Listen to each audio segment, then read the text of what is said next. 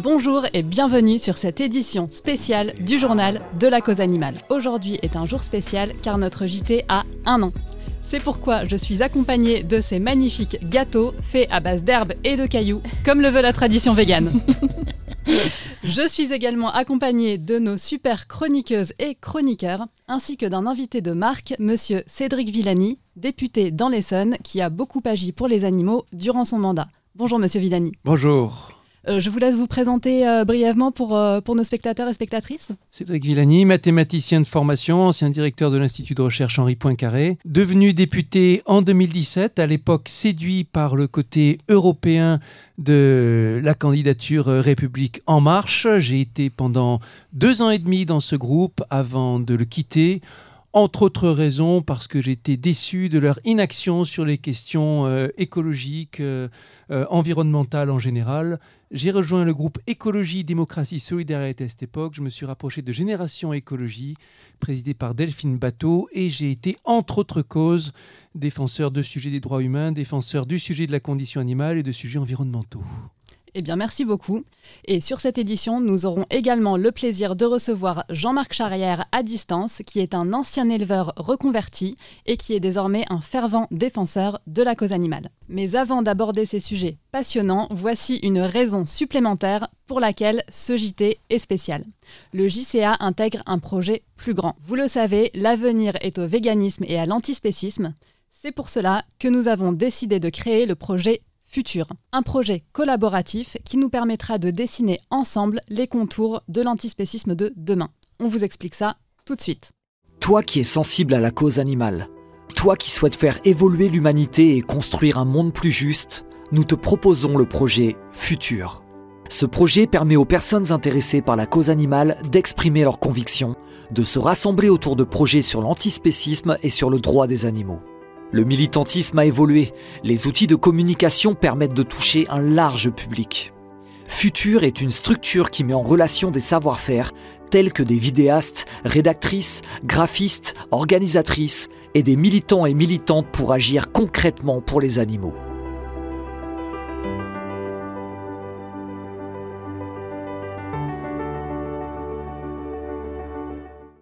Nous aurons d'ailleurs une soirée de lancement le jeudi 7 juillet à 19h. Et c'est parti pour les actus du mois. Le nouveau gouvernement a été dévoilé il y a quelques jours et il se trouve que nous avons hérité d'un ministre de l'Agriculture et du bien-être animal qui est un peu particulier. Et oui, alors Astrid, euh, d'ailleurs, L214 a mis lui a mis la note de 1,3 sur 20, donc c'est pas BZF. Hein. Euh, c'est le plus mauvais choix euh, de ministre de l'Agriculture, puisqu'il est à la fois chasseur à court, donc au fusil, et chasseur à l'arc. Euh, il a d'ailleurs signé en 2018, il avait signé une tribune euh, de soutien à la chasse à court, donc euh, c'est un fervent défenseur aussi de la FNSEA. Comment on peut expliquer qu'un ministre de l'Agriculture et du bien-être animal puisse être nommé en fait et, ce, profil en fait soit nommé? Comment on peut l'expliquer? Bah, Par Macron peut-être. Enfin, vu qu'on a déjà un président. Monsieur Villani, est-ce que, vous avez une analyse Peut-être un avis là-dessus? D'abord, il y a bien des choses qui me sont restées, même après plusieurs années de pratique, mystérieuses dans le fonctionnement de la République en marche et de la majorité présidentielle, je l'avoue. Et puis, euh, je vous rappelle aussi euh, ce que disait le, président des chasseurs, Willy Schren, euh, il y a quelques mois, en parlant du président Macron. Il disait chaque fois qu'un ministre de l'écologie a voulu nous faire du mm. tort à nous autres chasseurs, le président Macron s'y est opposé et nous a protégés. J'ai l'impression que sur enfin le précédent ministre de l'Agriculture, c'était quand même pas. Voilà, ah, il était toujours sur la ligne de la FNSEA, toujours, toujours, quoi, quel que soit le sujet sur les élevages et autres. Alors, dans le cas de Julien de Normandie, comme dans le cas de Marc Fesneau, des gens que j'ai côtoyés, des gens qui, au point de vue humain, sont chaleureux, euh, agréables, amicaux et tout ce que vous voulez. Mais la condition animale, c'est juste pas leur truc. Mhm. Oui, voilà. D'ailleurs, ça a été renommé. Hein. Il est ministre de l'Agriculture et de la Souveraineté Alimentaire. Ça a été un peu changé. Alors, j'aurais juste dire. quel que soit le périmètre, je dirais, ouais, souveraineté alimentaire, mais quel que soit le périmètre, ministre de l'Agriculture, c'est certainement aujourd'hui le poste le plus important dans le gouvernement pour les questions animales, parce que le plus gros point, le plus dur, clairement, c'est l'élevage. Exactement. C'est le plus dur parce que c'est là qu'il y a les plus grands intérêts économiques, c'est là qu'il y a la plus grande quantité de, de, souffrance. Sur le milliard d'animaux qui sont abattus chaque année, en, rien qu'en France, combien ont eu droit à des conditions de vie à peu près dignes? Mm. Toute petite Ouais, minorité. Est-ce qu'on Et- peut vraiment parler, pour être vraiment très clair, est-ce qu'on peut vraiment parler que les lobbies font vraiment du bon travail Le lobby de la FNSEA ou les lobbies de la chasse, Bah, peut-être ouais. C'est apparemment Ils sont le très cas. bons. Euh, Vous avez vu, euh, sinon allez le voir, euh, Goliath. Euh, en l'occurrence, c'est sur la question des pesticides plutôt Mm. que sur la question de, de- de la chasse ou de l'élevage. Si, il y a un éleveur qui est très très émouvant dans Goliath d'ailleurs, Euh, un, un- un éleveur de lapins qu'on voit bien complètement pris au piège avec ces, ces- ces cages qui s'entassent à perte de vue, dans lesquelles Mhm. les lapins sont entassés, ne peuvent jamais se promener, jamais sauter. Euh, Lui-même qui aime les lapins, il voit qu'il est complètement prisonnier. Il a ses grands emprunts qu'il doit rembourser, il a les coopératives qui le mettent à sa merci. Il arrive à tirer pour lui un revenu de 350 euros par mois. Bref, il est coincé. Il Mhm. faut l'aider, il faut aider les agriculteurs dans, dans sa situation à changer le système. Mhm. Et la FNSEA et, et d'autres Oui, ou d'autres lobbies sont ça. très efficaces pour empêcher que le changement se fasse. Moi, ce que j'ai envie de vous demander, c'est à votre avis, quelle est la stratégie à mettre en place par rapport à euh, ce ministre de l'Agriculture qui est euh, anti-vegan, anti-antispéciste, etc. Quelles sont les choses à faire? Euh, Est-ce que c'est le dialogue qui est à privilégier? Est-ce que euh, ce sont d'autres types d'actions? Le, le militantisme politique? Quelles sont vos visions euh, là-dessus? Déjà, est-ce qu'il y a possibilité qu'ils reviennent sur la loi de, maltraitance qui est quand même passée, où il y a quand même eu des, des avancées? Déjà, est-ce qu'il y a possibilité qu'on fasse un, un chemin arrière par rapport à ça? Ça, j'y crois pas. Là, d'abord, cette loi maltraitance, où il y avait effectivement des avancées, en particulier sur le, le statut des animaux domestiques, le fait qu'il faille un, certificat, la, la fin programmée des, des ventes en animalerie, Mm. les questions Pour des animaux dans les 2024, cirques, ouais. pour Mm. 2024, des Mm. choses comme ça. Mm. Il y a eu quelques avancées que- dans lesquelles, honnêtement, je n'espérais plus. Mm. Mais il faut bien le voir. Si d'abord, c'est ce qui permet au gouvernement de dire nous avons agi Oui. pour la cause animale, et ensuite, tous les sujets qui ont été traités sont ceux sur lesquels les intérêts économiques étaient les moins puissants. Ouais. Mhm. À la fin, c'est là, là où il n'y a pas de résistance, ils sont prêts à avancer. Là où c'est dur, ils ne sont pas prêts. Je ne crois pas à un recul. En revanche, je ne me fais pas d'illusions sur la- la- la- la- la- l'immobilisme global Mm. qu'il y aura. Il faut travailler ça en, en rapport de force. hein. Le rapport de force en utilisant notre principal allié qui s'appelle l'opinion publique qu'il faut encore et toujours travailler pour leur indiquer la réalité de la situation. Mm. Je vais vous donner un autre exemple, même pour euh, une ministre qui était beaucoup plus favorable a priori. Je parle de, je parle de Bérangère Abba pour la, pour la biodiversité. Euh, sur un petit dossier dans lequel euh, j'ai accompagné euh, des gens des, des sociétés protectrices d'animaux ou Pierre Rigaud qui était engagé sur le fait de classer le putois d'Europe en espèce protégée Mhm. Visiblement un dossier très sensible pour les chasseurs qui ont l'habitude de voir, enfin, certains chasseurs qui ont l'habitude de voir le putois comme une espèce indésirable qu'il faut éradiquer et ainsi de suite. Le dossier complet, une ministre plutôt de bonne volonté, deux ans et demi d'efforts pour zéro résultat, absolument rien. Donc ici, on voit la, la puissance des forces qui veulent que rien ne bouge. C'est seulement en prenant l'opinion publique à témoin qu'on arrivera à quelque chose. Euh, Qu'est-ce qui fait qu'en Allemagne, je suis désolé, j'ai envie de comparer avec l'Allemagne parce qu'en Allemagne, le ministre de l'Agriculture, je crois qu'il est végétarien ou il réduit vraiment drastiquement sa consommation de viande. Et en plus de ça, il, il statue vraiment sur euh, sa- sa- son positionnement par rapport euh, à la consommation Moi, de j'ai viande. l'impression que c'est fait quand même différentes, c'est différentes visions politiques et justement ces différentes convictions qui sont mises en avant. Est-ce que c'est pas ça la différence justement? Avec l'Allemagne D'abord, en Allemagne, on a, on a une culture de, de parti et une culture de, de coalition. On va beaucoup plus axer sur le programme qu'en France, où à la fin, tout repose sur une seule personne, le président de la République, et où on euh, euh, personnalise beaucoup plus le débat. Ensuite, je vous rappelle qu'il y a quand même en, en Allemagne une tradition euh, végétarienne bien plus forte qu'en France. Ouais. hein. Il doit y avoir Ouais. trois fois plus de végétariens dans la population. Ça fait très longtemps qu'il y a des menus végétariens dans les cantines, dans les pays anglo-saxons aussi. Euh, je pense qu'à l'Assemblée nationale, on doit être quatre députés végétariens à tout casser. Ah oui. Même pas, même Mm. pas 1% de la population. Oui, c'est très loin pour eux, quoi. C'est très loin, en C'est fait. c'est très loin. Je vous rappelle aussi que culture, on part de loin dans la France, grand pays tradition euh, de Mm. viande. Je vous rappelle que Gastronomique, ouais. gastronomique. Je vous rappelle que dans le, le, le- le- le repas gastronomique à la française déposé au patrimoine immatériel de l'UNESCO, Mhm. c'est marqué le, déroulé du repas avec plat principal, viande ou poisson. hein. Mm. C'est inscrit tel quel dans notre patrimoine. Donc le, le chemin à faire, pour revenir là-dessus, d'une part à cause des traditions, d'autre part à cause des grands intérêts agroalimentaires, est phénoménal. Pauline, est-ce que tu avais encore d'autres choses à rajouter sur notre nouveau ministre euh Je trouve simplement, il faut juste, il y a des points vraiment à acter euh, qu'il faut vraiment qu'on se rappelle tous. Euh, il a quand même voté contre l'interdiction de la castration mm. à vif de la queue des, des, porcelets à vif également. Il a également voté contre l'interdiction de l'élevage des cages pour les poules et pour les lapins. Mm. Il avait été contre la limitation euh, de la durée des transports pour les mammifères euh, et les oiseaux. Il a voté contre euh, l'exigence de la garantie sur les conditions d'abattage des animaux exportés vivants. Et il a voté contre la désignation d'un responsable de la protection des animaux dans les transports maritimes. Et enfin, il a voté contre l'obligation d'installer des contrôles vidéo dans les abattoirs. Et il a voté aussi contre ce fameux droit d'avoir un menu végétarien, c'est même pas végétalien, végétarien dans les, dans les écoles et dans les crèches. Un simple droit, hein, pas une obligation. exactement. Non, mais là, on a le, pire du pire en matière de vote. Euh, de toute façon, pour arriver à 1 sur 20 au classement de, au classement de 214, il faut vraiment le faire. Il faut y hein. aller. Bah alors, je vais vous dire quand même, où il a eu son 1 quand même, c'est sur la pêche électrique, parce que là, il se dit, bon, les gars, faut pas déconner quand même.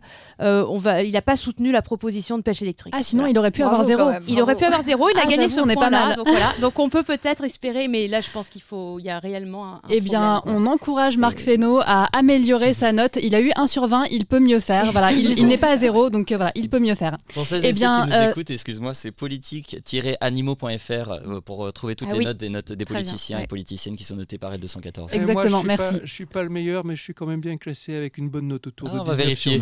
on vérifiera, on vérifiera. Eh bien, merci beaucoup. Sur ce thème, nous avons une petite vidéo à vous présenter avec notre grand Manitou Amadeus en premier rôle masculin. Française, Français, en cette période d'élection, je viens vous parler habillé de la sorte pour vous parler d'un sujet grave, la cause animale.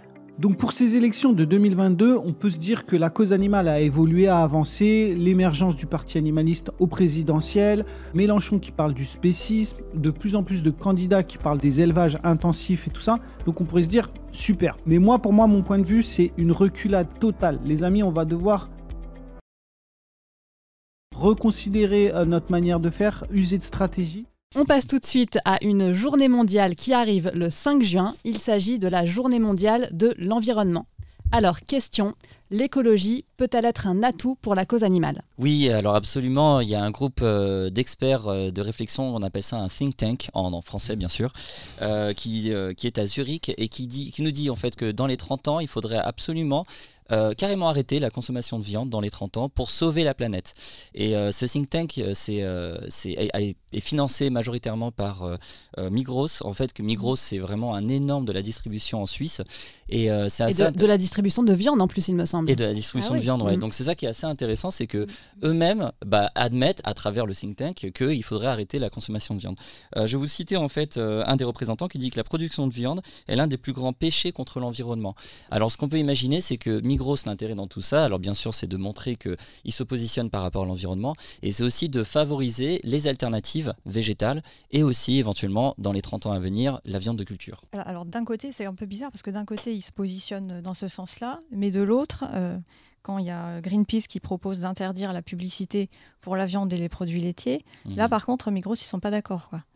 Donc euh, ce sont ces grandes organisations qui mm parlent pas forcément d'une seule voix, les uns, et qui se retrouvent en, conflit avec soi-même, j'allais dire, dans le aussi, ou peut-être qui jouent euh, court terme contre long terme, ou l'un pour l'autre. Attention, parfois, je dis pas que c'est le cas là, mais parfois donner une perspective à long terme. Mm. Et un moyen de se donner une excuse pour ne pas agir à court terme. Oui, ça, ouais, ouais, en 2100, il faut faire ceci. Mais là, pour l'instant, la cohérence pour l'instant, oui, c'est pas possible. Moi, moi, je voudrais euh, euh, faire deux, commentaires. Le premier, quand on se demande est-ce que l'écologie est bonne pour la cause animale, attention, ça dépend de la définition d'écologie.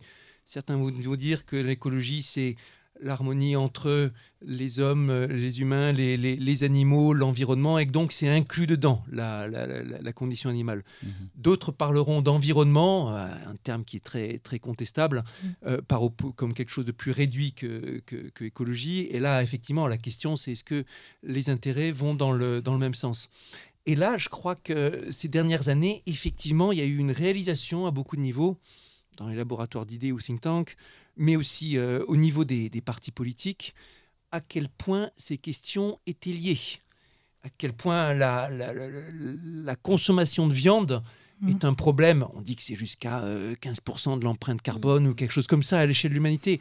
Mais aussi la déforestation. On dit que 80% de la déforestation dans le monde, c'est pour de l'élevage. Mhm. Déforestation, c'est soit des constructions de maisons ou de routes, soit de l'élevage. Et l'élevage c'est massif là-dedans. Je prends l'exemple aussi du plastique. enfin, la grande majorité du plastique, je crois que ça équivaut à 60%, c'est pour les filets de pêche. Et ça, on s'en rend pas compte, mais la majorité du plastique qui est mm. délaissé dans les océans, c'est les filets de pêche. Et les emballages alimentaires. Après, dans, mm-hmm. ce qui est la consommation courante quotidienne, c'est les emballages alimentaires qui, se, qui sont en priorité se retrouver dans les océans, dans les continents plastiques et autres alimentation, enjeu politique majeur, ça c'est nouveau, ça c'est mmh. récent. Mmh. Les, les, les écologistes l'ont bien compris, puisque Yannick Jadot, dans la campagne présidentielle, disait Ma première priorité après élection, c'est la sortie de l'élevage industriel. Mmh. Vous avez un laboratoire d'idées comme l'IDRI qui a fait toute une étude pour voir si au niveau européen, on pouvait faire la transition agroécologique en sortant de l'élevage industriel et qui a dit oui, c'est possible. Il y a plusieurs conditions faut rapatrier les légumineuses, euh, enfin, les plantations de légumineuses en Europe et il faut diminuer d'au moins deux, voire trois, la consommation de viande. Donc que vous le preniez par le bout de l'agroécologie et défense du vivant dans les sols, etc., ou que vous le preniez par le bout de l'empreinte carbone, ou que vous le preniez par le bout de la, de la, de la souffrance, du, du, bien-être euh, des êtres sentients, ah, il faut changer l'alimentation. En tout cas, moi je trouve ça vraiment assez intéressant parce qu'on voit que ça commence à justement à se relier un petit peu, que les gens commencent à, réaliser que tout ça c'est lié et quand même un think tank comme celui de, Migros commence à s'emparer du sujet suite au, rapport du GIEC en plus, mhm. parce que c'est ça qui leur, a, qui leur a fait réaliser que c'était peut-être le moment de faire mhm. autrement. Bah là, on voit qu'il y a peut-être une évolution possible et que c'est assez intéressant. Puis, euh, pour ce qui est des questions carbone et climatiques, là aussi, l'impact du changement climatique sur le vivant n'est pas à démontrer. Hein. On a vu les terribles images des koalas euh, brûlés dans les, dans les grands feux de brousse euh, en Australie. On a vu l'impact désastreux mm. du, déboisement en Amazonie sur la biodiversité locale, etc., etc. On a vu même dans, nos, dans les statistiques ici en Europe l'effondrement de la population des insectes suite à l'utilisation mhm. utilisation de pesticides, d'herbicides, de fongicides qui sont destinés à augmenter les rendements, qui sont destinés à produire davantage. Mhm. Et tout ça, à la fin, ça a aussi un mode d'alimentation qui est derrière. Et, justement, je, oui, justement, je voulais rappeler aussi que côté humain, c'est aussi une catastrophe. Oui, tout à euh, fait. vous rappelez que dans l'abattoir de, de Blancafort. Il y a encore un, homme qui a essayé de se suicider. Donc, je ne sais pas si vous vous rappelez, c'est un abattoir qui euh, s'occupe des volailles. Et il y a deux ans, en six mois, il y a eu trois suicides quand même. Euh, voilà, donc cet homme, ça fait 60 ans ça fait 30 ans qu'il y travaille, il a 60 ans, et euh, voilà, en fait, on leur demande toujours plus, des cadences pas possibles, euh, de la qualité. Alors, je ne sais pas si on peut parler de qualité dans ce domaine. Et euh, voilà, en fait, ils sont à bout. Donc euh, voilà. Ah bah, de toute façon, l'élevage, c'est une catastrophe à tous les niveaux. Et d'ailleurs, je vous l'avais annoncé en début d'émission. Tout de suite, nous recevons Jean-Marc Charrière, ancien éleveur qui s'est reconverti et auteur d'un livre que j'ai ici, Les vaches pleurent dans les coulisses des abattoirs, dans lequel il partage son expérience de tous les types d'élevage possibles et imaginables. Bonjour Jean-Marc et merci beaucoup d'être avec nous. Bonjour. Dans ton livre, euh, tu dis J'ai embrassé la carrière d'éleveur car j'aimais les animaux et la vie à leur contact. Je l'ai quitté pour les mêmes raisons après ce que j'y ai vu. Alors, est-ce que tu peux nous parler du rapport que tu avais aux animaux avant de devenir éleveur, de l'idée que tu te faisais de l'élevage et de ce que tu as découvert dans la réalité des élevages? Oui, donc moi j'entretenais une relation avec les animaux comme on peut entretenir une relation avec un chien ou un chat, un animal euh, de compagnie. Et en fait, j'ai découvert complètement l'inverse dans le milieu, euh, où en fait on est invité à, mettre de côté cet aspect-là, l'aspect euh, plus émotionnel, pour l'aspect technique en fait et l'aspect économique surtout, où l'animal est considéré comme une, une, machine à produire, un, produit, hein, que ce soit de la viande, du lait. Et, et, rien d'autre en fait. Et donc en fait c'est vraiment la logique économique qui, qui guide euh, le, destin de ces, animaux. Et c'est pas du tout le cœur, euh, ni quelconque euh, raison émotionnelle en fait. Ok, merci beaucoup. du coup, Harry, je crois que tu avais une question pour Jean-Marc. moi, j'ai une question extrêmement simple. Si aujourd'hui je suis éleveur et je veux faire un petit peu comme toi, c'est-à-dire bah, j'ai une conscience qui s'éveille et j'ai envie de changer, clairement, concrètement, qu'est-ce que je peux faire? Alors après, il y a, plein, il y a autant, il y a autant d'alternatives que je dirais que de, fermes et puis de personnes. Aujourd'hui, il y a, y a, plein de façons de, se reconvertir. Pour les fermes dans lesquelles c'est possible, il y a une végétalisation de, la production, tout simplement. Cultiver des céréales, des, légumineuses, des légumes. Euh, et puis aussi investir dans la transformation. Euh, je pense qu'il y, y, a beaucoup de, marchés pour ça, notamment euh, pour fabriquer des, des, végétaux. Oui, c'est vrai, excuse-moi de t'interrompre. C'est vrai que enfin, en, France, la moyenne de dette d'un agriculteur, c'est à peu près 100 000 euros. Et quand un agriculteur est endetté, bah souvent il a du mal à se projeter sur d'autres types de production. Est-ce qu'il y a des solutions qui existent pour justement aider à la conversion? Alors, à ma connaissance, pas tellement. Enfin, je j'ai pas, euh, j'ai pas, euh, en tout cas pas de dette d'État, enfin ou très peu, c'est peu euh, élevé. Mais effectivement, la dette, c'est souvent un, gros frein parce que dans, pour pouvoir investir dans, dans, dans l'élevage notamment, il y a des normes très précises et des bâtiments qui sont très coûteux ça, c'est le même problème a en Suisse. Hein. Les, agriculteurs sont souvent très endettés, et ça, c'est effectivement un frein. Mais après, euh, je pense qu'il y, a une possibilité de reconvertir certains, bâtiments, euh, justement pour euh, une, une, laiterie, ça peut très bien se transformer en laboratoire de transformation. une stabulation, ça pourrait se transformer en, stockage de, de, diverses choses. Enfin, je pense qu'il faut aussi penser en termes d'utilisation de ce qui existe déjà. Et puis après, bah, c'est clair qu'il faut penser aussi économiquement. Il y a, la raison économique, elle, rattrape toujours. Et c'est-à-dire qu'un agriculteur qui, serait endetté euh, à une certaine hauteur doit pouvoir euh, obtenir des revenus euh, qui permettent d'assumer ces, dettes, mais c'est aussi possible. Hein. Et ça existe. Et en Suisse, il y a des exploitations qui se sont reconverties, qui ont des meilleurs revenus et une meilleure qualité de vie c'est possible, ça existe. Et moi, j'ai envie de revenir un petit peu sur ton parcours. Ce qui est euh, vraiment hyper intéressant, c'est que tu es passé par tous les types d'élevage, j'ai envie de dire, possibles et imaginables. Euh, est-ce que tu peux nous en parler un petit peu, notamment de ce que tu appelles le petit élevage carte postale? Parce qu'il y a encore énormément de gens qui s'imaginent que c'est idyllique, que c'est euh, parfait. Et je crois que toi-même, tu avais cette image-là avant. Donc, est-ce que tu peux revenir un petit peu sur, sur cette image? Oui, absolument. J'idéalisais beaucoup, moi, l'agriculture de montagne telle qu'elle est pratiqué en Suisse. Euh, donc euh, les, estives hein, où vous montez les vaches à l'alpage, elles passent 4 euh, mois, 3-4 mois au grand air, elles sont rentrées juste deux fois par jour pour la traite. et puis c'est vrai qu'on s'imagine que ces animaux, bah, ils sont heureux, qu'ils vivent paisiblement et puis qu'ils vivent et qu'ils meurent de leur belle vie dans un pâturage de montagne. Mais en fait c'est pas du tout, ça c'est, l'image d'Épinal qu'on essaye un petit peu de, de maintenir. Et puis que le marketing aussi s'approprie pour, euh, pour euh, un petit peu endormir les gens euh, derrière cette, cette image. Mais en fait, la, logique économique, elle est la même. C'est-à-dire qu'une vache laitière, elle a une, durée de vie qui est limitée. Une vache, ça peut vivre entre 20 et 25 ans.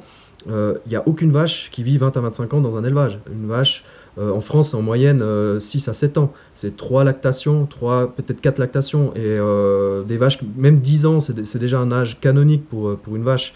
Et en fait, la logique, c'est la même. C'est que quand un animal euh, ne produit plus suffisamment et n'est plus rentable, euh, bah, son destin, c'est de finir à l'abattoir. Et donc ça, c'est pareil partout, que ce soit dans l'élevage que je dis carte postale, parce que justement, euh, des pâturages, tout est joli, tout est, tout est beau en apparence, mais la logique, elle est exactement la même. Oui, et puis dans ton livre, tu parles aussi des, euh, des maltraitances normales ou normées, euh, justement, que subissent même ces animaux, justement, dans les, petits élevages carte postale. Euh, juste, Pauline, je crois que Pauline avait une question, à te poser. Est-ce que, maintenant votre famille vous comprend? Parce qu'au départ, quand vous avez décidé de changer, est-ce que maintenant elle a compris Est-ce que vous avez renoué avec elle? Bah, C'est toujours compliqué. Je compris, je je pense pas, pas vraiment, mais ça reste compliqué. Et puis ça, c'est aussi un frein. Hein.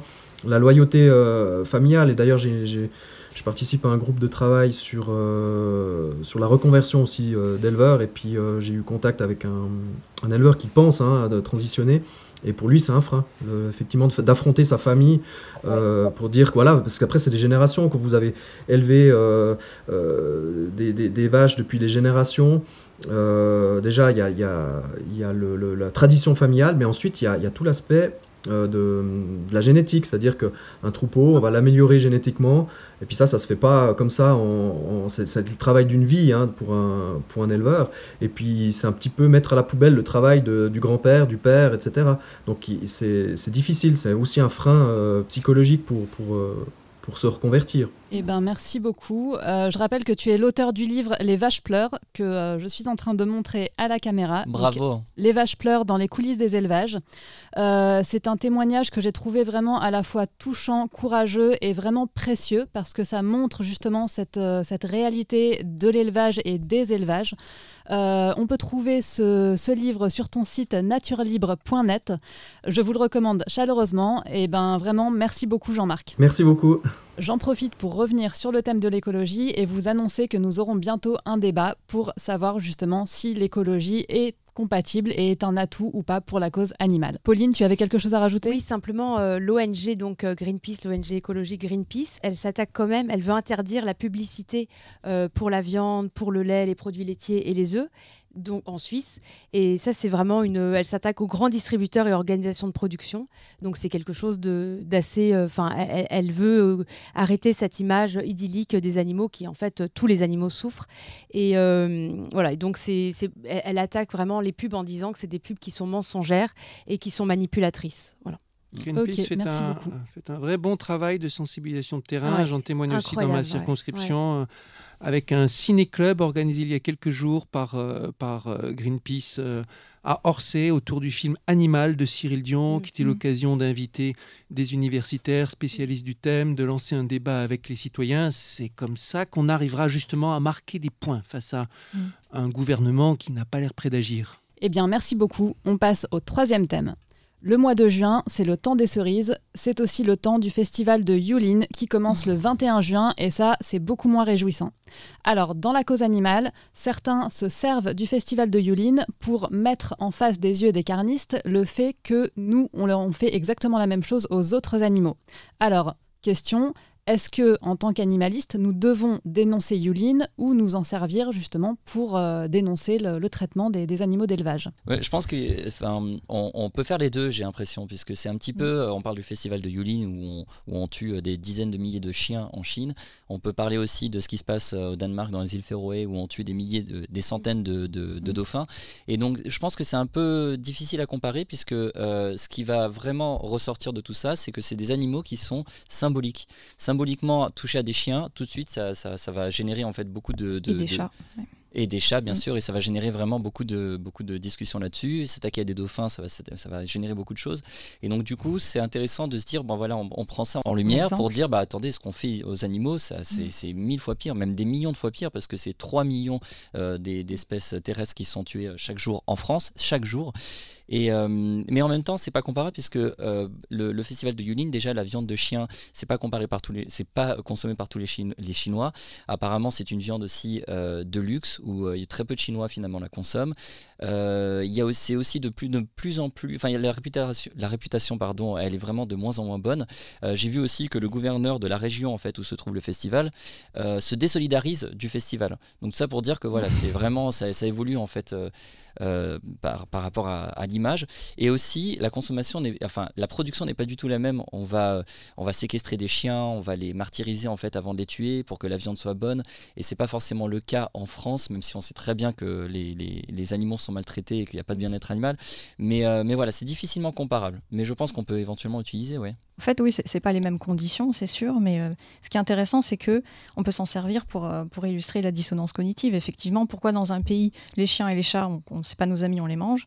Ici, c'est ce qu'on fait avec euh, les, vaches, les cochons, etc. Donc, je pense que de toute façon, il faut les condamner parce que euh, voilà, faut combattre toutes les maltraitances, où qu'elles soient et de, quelque forme qu'elles soient. En plus, là-bas, du coup, il y a un côté torture, un peu comme nous ici avec la corrida. Donc, euh, oui, il faut les dénoncer, mais il faut aussi s'en servir, effectivement, pour montrer ce qui se passe ici. Je dirais s'en servir avec, pourquoi pas, mais avec prudence, comme c'était dit, parce qu'on peut très bien euh, se retrouver piégé rhétoriquement par quelqu'un mm. qui dit oui, mais eux battent les animaux avant, de, avant la consommation, ce qui n'est pas le cas ici, etc. etc. Donc, euh, séparer le, le, ce qui se passe, ils peuvent, ils peuvent montrer ce qui sépare la, pratique euh, pour Yuline d'ici. Aussi, je voudrais insister, un grand, un grand argument de ceux qui veulent que rien ne bouge, c'est de parler du modèle français d'élevage. Mm. Le modèle français d'élevage, c'est quelque chose qui nous fait Le énormément fameux. tort. Salon de l'agriculture. ouais. Parce qu'il n'y a pas de modèle français d'élevage. Il y a des pratiques extrêmement différentes en France. Et chaque fois qu'ils essayent ainsi de faire ça en bloc, c'est pour euh, prendre les, les pratiques les moins, celles qui sont les, les- les- les moins repoussantes. Tout à l'heure, vous parliez des vaches qui pleurent aussi. C'est vrai. Mais l'image de la vache dans son pré est beaucoup, beaucoup moins dure. Et il y a une réalité Oui. qui est moins dure que celle du lapin qui est coincé dans sa cage pour toute sa vie. Et quand on parle du modèle français, systématiquement, les, les- les- les syndicats vont vous parler ben, Mm. de l'élevage bovin. Oui, je pense que euh, les, consommateurs aussi aiment à s'imaginer cette, euh, voilà, cette- jolie image français. dans le pré. Et tout le travail, tout le travail de, de- de- de- de politique, en tout cas, de ceux qui veulent déconstruire ça, consiste justement à dire il n'y a pas de modèle d'élevage français. En France, il y a des élevages extrêmement différents. Et, et- et si on prend une comparaison étrangère, on risque de se retrouver aussi, au plan rhétorique, opposé à cet Mhm. argument. Ouais, ouais, mais la Chine, c'est la Chine. Et en France, c'est beaucoup mieux. Nous, notre problème, c'est justement de montrer qu'en France aussi, la majorité des animaux d'élevage souffrent le martyr. On va monter Eh une- bien- un ministère spécial pour ça euh, ensemble. Merci, Bah, euh, merci le, parti euh, animaliste propose justement un ministère de la condition animale. Ah oui. Bien sûr. Qui aurait Euh, France Insoumise aussi, sens. je crois. Hein La France Insoumise Eh aussi. bien, alors C'est dans le très, programme. int- c'est très intéressant, mais on va passer. C'est dans le programme de coalition. Voilà, c'est ça. coalition. Non, mais je pense que c'est vraiment va- important parce que la- les animaux et l'agriculture, vous l'avez, vous me dit, c'est quand même décorrélé. Donc euh, il y a un intérêt. Alors, on a un débat justement là-dessus que vous pouvez retrouver sur Oui. euh, le journal de la cause animale, euh, sur le choix justement pour les législatives, pour qui voter. On passe au quatrième thème. Le 25 juin, ce sera la journée mondiale contre l'abandon des animaux de compagnie. Alors, quand on pense animal de compagnie, on a tendance à associer ça aux chiens et aux chats, mais ce ne sont pas les seuls à être abandonnés. Loin de là. Oui, effectivement. Alors, il y a les, les NAC, hein, qu'on appelle les NAC, les nouveaux animaux de compagnie. C'est les premières victimes du business de l'animal et de l'animal objet, finalement, de l'achat compulsif. Euh, donc, en fait, dans les NAC, on comprend, ça comprend les lapins, les rats, les hamsters, les cochons d'Inde, les chinchillas. Euh, qui sont des petits rongeurs, moi j'ai dû re- regarder, Euh, les oiseaux, les tortues, les lézards. Et en fait, pourquoi? Parce que ça se vend vite, c'est facile, et, mais ça s'abandonne aussi euh, vite sans état d'âme, parce que leur coût, c'est entre 6 à 10 euros. Donc Mhm. c'est un, un prix un coût d'appel, un prix d'appel, pour qu'ensuite les animaleries, elles, elles réussissent à vendre euh, finalement euh, des cages ou des accessoires qui là sont beaucoup plus dispendieux en fait. On est toujours dans la notion de produit, quoi. Ouais. Produit d'appel euh, pour vendre. L'animal est un Ouais. produit d'appel pour, euh, Ouais. pour pousser à acheter d'autres produits. ouais. Ouais. Bah, En plus, je pense que c'est tellement pratique, euh, enfin pratique entre guillemets, d'abandonner un lapin ou un chinchilla, etc. Ça se voit pas, alors Ouais. que euh, bah voilà, un chien, ça, ça se remarque, un chien qui est dans la nature, un lapin, on Ouais. fait pas attention. Donc euh, C'est aussi parce que c'est aussi parce ouais. qu'ils sont pas identifiés. Il n'y a Oui. pas d'identification, donc euh, ils font pas partie de la Ouais, loi maltraitance. ou, euh, donc on peut les acheter en animalerie et puis comme ils sont pas identifiés, ben il n'y a pas de problème pour les abandonner. Mm. Je trouve ça hallucinant de voir qu'il y a des belles campagnes de la SPA Ouais. euh, pour sensibiliser justement sur l'abandon des, des animaux domestiques et on reste toujours les vainqueurs, enfin on est champion en France de, de- en abandon de- d'animaux domestiques. Alors, en, en champion euh, dans toute le- dans toute l'Espagne et l'Italie sont. On est souvent champions, mais là, l'Espagne et l'Italie sont un peu au-dessus de nous quand même. Ah d'accord, Voilà, parce que j'avais vu euh, les chiffres, c'était 100 000, euh, 100 000 abandons par an, quelque chose Ouais. comme ça, et encore c'est contesté Mais- parce que Mm. c'est que ceux qui sont comptabilisés. Et, euh, oui, et puis et tous ceux, apparemment qui il y en a sont, bien tous plus. ceux qui sont pas identifiés, comme les, les NAX, Voilà, euh, c'est ne ça. peuvent pas Et- être comptabilisés. Exactement, c'est ce que le président de, de euh, la SPA disait, c'est qu'en fait, la plupart, c'est juste les côtés, les chiffres qu'on a, c'est des côtés immergés de l'iceberg, Mm. parce que la plupart, en fait, sont, on les, les, enfin, les gens ne prennent même pas la peine de venir déposer euh, devant la SPA la, la- la cage avec l'animal. Et parmi les NAC, il y a aussi tout ce qui va être euh, reptiles, les serpents, les tortues, etc., qui peuvent devenir des espèces invasives. Et voilà, ça, ça pose encore d'autres problèmes, notamment au niveau environnemental, j'imagine. Ouais, alors là, Et par contre, c'est ouais, un c'est vrai, vrai, que euh, eux sont dans des, Mm. des, des vivariums avec de la chaleur. euh. Oui, oui, mais après, euh, voilà, ça peut arriver que des gens qui ouais. ne savent pas s'en occuper ou qui en ont marre, Oui, les à un moment relâchent dans la donné, les nature, relâchent dans voilà. la nature. Ils n'ont euh. aucune espoir. Un truc à dire sur les NAC, dans certains cas, c'est aussi associé, bien sûr, à du trafic qui met même les espèces en danger. Oui. Mm. On pourrait parler de, serpents. on pourrait, de serpents, des migales, très très prisés comme animal de compagnie. Dans certains cas, ce sont des ravages qui sont faits dans les, dans les pays d'origine pour aller les, les capturer, les, les, lance- les, les mettre sur le marché dans des conditions de transport complètement indignes, toutes sortes d'animaux. hein. Et euh, ça, ça fait partie aussi de- des problèmes de- de- d'effondrement des espèces. J'en profite euh, que vous parliez des migales pour Oui, vous demander, vous avez, vous avez un attachement On particulier la même à- question. Elle n'a pas, bougé, exemple. elle a pas bougé depuis tout à l'heure, elle a pas bougé. Mais il y a une Elle n'a araignée qui porte bougé, votre nom d'ailleurs. Oui Oui. Vous êtes bien renseigné, Oui. effectivement. Des Oui. scientifiques iraniens qui, à un Voilà. moment, ont décidé de trouver, de, face à une nouvelle espèce d'araignée à nommer. Araniella villani. Aranella Ah oui. villani. Merci. Ah. Bravo. Justement, je me, je me demandais d'où venait cette passion. Enfin, Il faut garder un petit peu de mystère. Ah. Ouais. la suite au prochain épisode. en, tout cas, en tout cas, les scientifiques en question, en, en l'honneur de, de ce qu'ils m'avaient entendu dans une conférence à Téhéran ou à Ispahan, euh, se sont dit voilà, on sait que ce mathématicien français à la broche araignée, on va lui rendre hommage. Eh bien, tout de suite, on passe au Flash Info. Flash Info, c'est parti. Alors, je commence avec une triste nouvelle. Vous vous rappelez de Nénette, c'est Laurent Houtan, Oui. euh, vedette euh, du jardin des- de la ménagerie du Jardin des Plantes. Mhm. Donc, le 16 juin, c'est ça, elle va fêter ses 50 ans, mais de captivité. Donc, elle est Mhm. entrée à l'âge de 3 ans. Chaque année, on en parle hein, de Nénette. Et oui, et là, donc 50, un demi-siècle de captivité. Euh, moi j'enchaîne en fait, c'est une ferme, euh, ferme de saumon qui va s'installer, euh, enfin s'implanter à côté de Guingamp en Bretagne. Euh, voilà, c'est de plus en plus concret. Euh, c'est euh, la Mhm. société norvégienne qui s'appelle Smart Salmon qui va s'installer et euh, c'est 8000 tonnes par an de saumon. Alors on parle en tonnes bien sûr puisque c'est du poisson. Voilà, pas d'individu, pas voilà. d'individualité. Alors c'est mieux. assez, assez euh, rigolo entre guillemets. Nous allons euh, essayer de faire un projet le plus soucieux pour l'environnement. C'est le cofondateur qui le dit. Lol. Voilà, sachant que c'est 600 On est bien mètres cubes d'eau euh, utilisés par jour, on n'imagine même pas la, la- la- la farine animale qui est, euh, qui est, euh, qui est la, consommation pour les, pour les poissons, euh, la, pollution, les antibiotiques, enfin voilà. Euh, ben, on va rester dans les poissons quand même, euh, que la, dernière entreprise islandaise de chasse à la baleine va donc a décidé cet été de repartir en mer pour aller tuer des rorquals communs et des baleines de misque. Euh, donc c'est un mauvais signal, c'est catastrophique. Euh, Il n'y a que l'Islande, la Norvège et le Japon euh, qui tuent ces cétacés. Il y a quand même un petit espoir, euh, c'est que la ministre de la Pêche, elle, euh, elle réfléchit à interdire la chasse à la baleine pour 2014 et du coup elle a, elle- 2014 2024 pour 2024 euh, voilà mais ça aurait été bien mais en 2024 et euh, donc c'est quand même un petit espoir là elle a, elle a commissionné une équipe pour faire euh, un état des lieux de manière économique et environnementale et de l'image euh, que peut donner euh, la chasse à, à la baleine en Islande. Alors, de, de la pêche à la chasse, je vais parler un tout petit peu de Willy Schrein, donc notre fameux président de la Fédération nationale des chasseurs, qui a conseillé lors d'une émission télé aux promeneurs de se promener chez eux? Oui, oui, vous entendez bien, chez eux. Euh, parce que non, la nature n'appartient pas à tout le monde. Oui, euh, du coup, le, simplement, euh, l'association donc euh, de protection des animaux américaine PETA, elle propose de financer la reconversion des éleveurs euh, de canards et de doigts euh, de faux foie gras, enfin de foie gras pour euh, vers le foie gras végétal, donc à base de champignons, tout ça. Alors moi c'est faire un point en fait sur euh, des procès, alors j'en ai ch- sélectionné trois. Euh, le premier c'est le procès des éleveurs de la ferme de l'horreur, je sais pas si vous vous souvenez, en début d'année euh, c'était un élevage de 38 euh, bovins qui était vraiment malmené, euh, ferme Paulet, et du coup c'est renvoyé au 28 juin, voilà, pour le procès. Le 27 juin sera rendu le jugement de l'affaire de l'abattoir de Briec. Voilà, là aussi il y avait des cochons qui étaient malmenés, L214 a demandé 10 000 euros d'amende. Euh, malheureusement on peut pas demander plus, mais on imagine que c'est pas forcément très dissuasif que 10 000 euros. Euh, ensuite, troisième procès, c'est L214 qui a été relaxé. Alors ça, c'est une bonne nouvelle. Elle a été relaxée après avoir filmé un abattoir dans les Pyrénées-Atlantiques. Euh, C'était un abattoir certifié bio, label rouge. Et finalement, bah, le jugement a relaxé la, la- la contre-plainte qui a été faite contre L214. Euh, oui, il y a une bonne nouvelle aussi, il y a une étude canadienne qui a, qui a stipulé que les enfants végétariens ils grandissaient euh, comme les enfants omnivores, donc on est rassurés.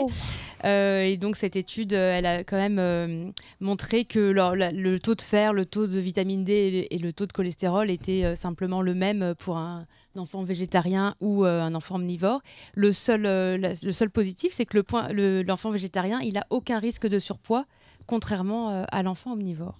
Voilà, et pour terminer, alors c'est pas une bonne nouvelle, mais c'est pour euh, en envisager d'autres. On vous rappelle qu'il y a une initiative citoyenne européenne qui est ouverte. Euh, c'est Full Free Europe. Donc en fait, c'est pour qu'il n'y ait plus de euh, fermes à fourrure en Europe et plus non plus de produits commercialisés en Europe issus de ces fermes. Donc c'est ouvert encore jusqu'en mai 2023. On vous mettra le lien euh, en commentaire. Et pour l'instant, euh, ils en sont à un peu moins de 100 000 signatures. Donc euh, il faut signer. Eh bien, merci beaucoup. Tout de suite, c'est l'heure des événements de notre ami Willy. Bonjour à tous. Le soleil brille, mais beaucoup de nos frères restent prisonniers dans l'ombre. Les associations animalistes et le JCA sont là pour donner leur voix à ceux qui n'en ont pas. Alors, premier rendez-vous du mois de juin, la Feria fête ses 70 ans d'existence à Nîmes. Il est grand temps à l'opposition de se faire entendre. Nathalie Valentin nous donne rendez-vous ce samedi 4 juin à 16h devant les arènes de cette ville pour revendiquer notre mépris face à cette barbarie. Pour être encore plus nombreux, une page de covoiturage est en ligne, disponible dans les descriptions. Dimanche 5 juin, National Animal Rights organise une cérémonie solennelle en mémoire aux milliards d'animaux qui meurent chaque année par la main de l'homme. Rendez-vous à Metz 13h, Lyon 14h ainsi qu'à Bordeaux de 14 à 18h. Et si le sport devenait un bon moyen de s'exprimer? Trois courses écologiques et solidaires pour la planète, ouvertes à tous, organisées par Run for the Planet, vous sont proposées à Bordeaux, dimanche 5 juin de 9h à 13h30, Draveil, dimanche 12 juin de 8h30 à 13h30. Les bénéfices de cette course seront reversés aux associations choisies par les participants. L214, LPO, Sea Shepherd ou Médecins du Monde. À vous de choisir. Et enfin, la troisième se passera à Lyon dimanche 26 juin de 9h à 13h30. Quand Beagle Ghana organise leur 9e rassemblement les 10 et 11 juin de 11h à 18h devant l'élevage de la honte, représenté par la Fondation Brigitte Bardot. Un bus est affrété par l'association au départ de Paris, limité à 50 places. Réservez les vôtres rapidement. Stop Corridor. Les associations Alliance Éthique et One Voice organisent une journée unitaire nationale contre la corrida. Happening, flash mode et prise de parole, toutes les antennes locales sont les bienvenues. Le samedi 11 juin à Gap de 10h à 13h30, Toulouse de 10h30 à 12h15, Bayonne de 13h à 14h, Rouen de 14 à 16h et enfin à Lille de 14 à 16h. Un rendez-vous à ne pas manquer pour découvrir le monde du véganisme. Deux Vegan Place auront lieu en France ce mois-ci. Lyon le samedi 11 juin de 12h à 18h, ainsi qu'à Tours samedi 18 de 10h à 18h. Conférences, villages d'auteurs, stands associatifs et produits véganes seront mis à votre disposition. Toujours à la Vegan Place de Tours, notre ami Corentin Lagalarde du journal de la cause animale, éducateur auprès de la jeunesse issue des services sociaux, ainsi que coach sportif, se fera un plaisir d'animer à partir de 14h une conférence sur la nutrition végétale. Soyez nombreux à Nice samedi 18 juin pour échanger avec les bénévoles de l'association L214 de 14h30 à 17h et découvrir les alternatives qui ne font souffrir personne. Et pour finir, ce même jour, à Tours, Annie Moreau de l'association Fréjus sera présente à 16h pour animer une conférence sur les loups. Elle détaillera la façon dont ils évoluent, s'adaptent et vivent parmi nous. Les événements terminés, je vous donne rendez-vous le mois prochain. N'oublions pas que nos voix sont les leurs. Merci Willy. Eh bien, notre JT touche à sa fin. Je remercie chaleureusement nos chroniqueuses et chroniqueurs, euh, ainsi que nos invités, Monsieur Cédric Villani et Monsieur Jean-Marc Charrière. Je remercie chaleureusement le studio Armada et toute l'équipe technique. Euh, je remercie également notre partenaire Vegami. Et si tu souhaites soutenir le commerce vegan Une campagne est lancée avec que des boutiques végétaliennes. Rendez-vous sur le compte Association des épiceries véganes indépendantes francophones. Merci également à vous qui nous suivez depuis un an maintenant. Vous pouvez retrouver toutes nos émissions sur YouTube, Facebook, en podcast et n'oubliez pas également de nous suivre sur Twitter et sur Instagram pour nous encourager. À bientôt pour le futur de la cause animale.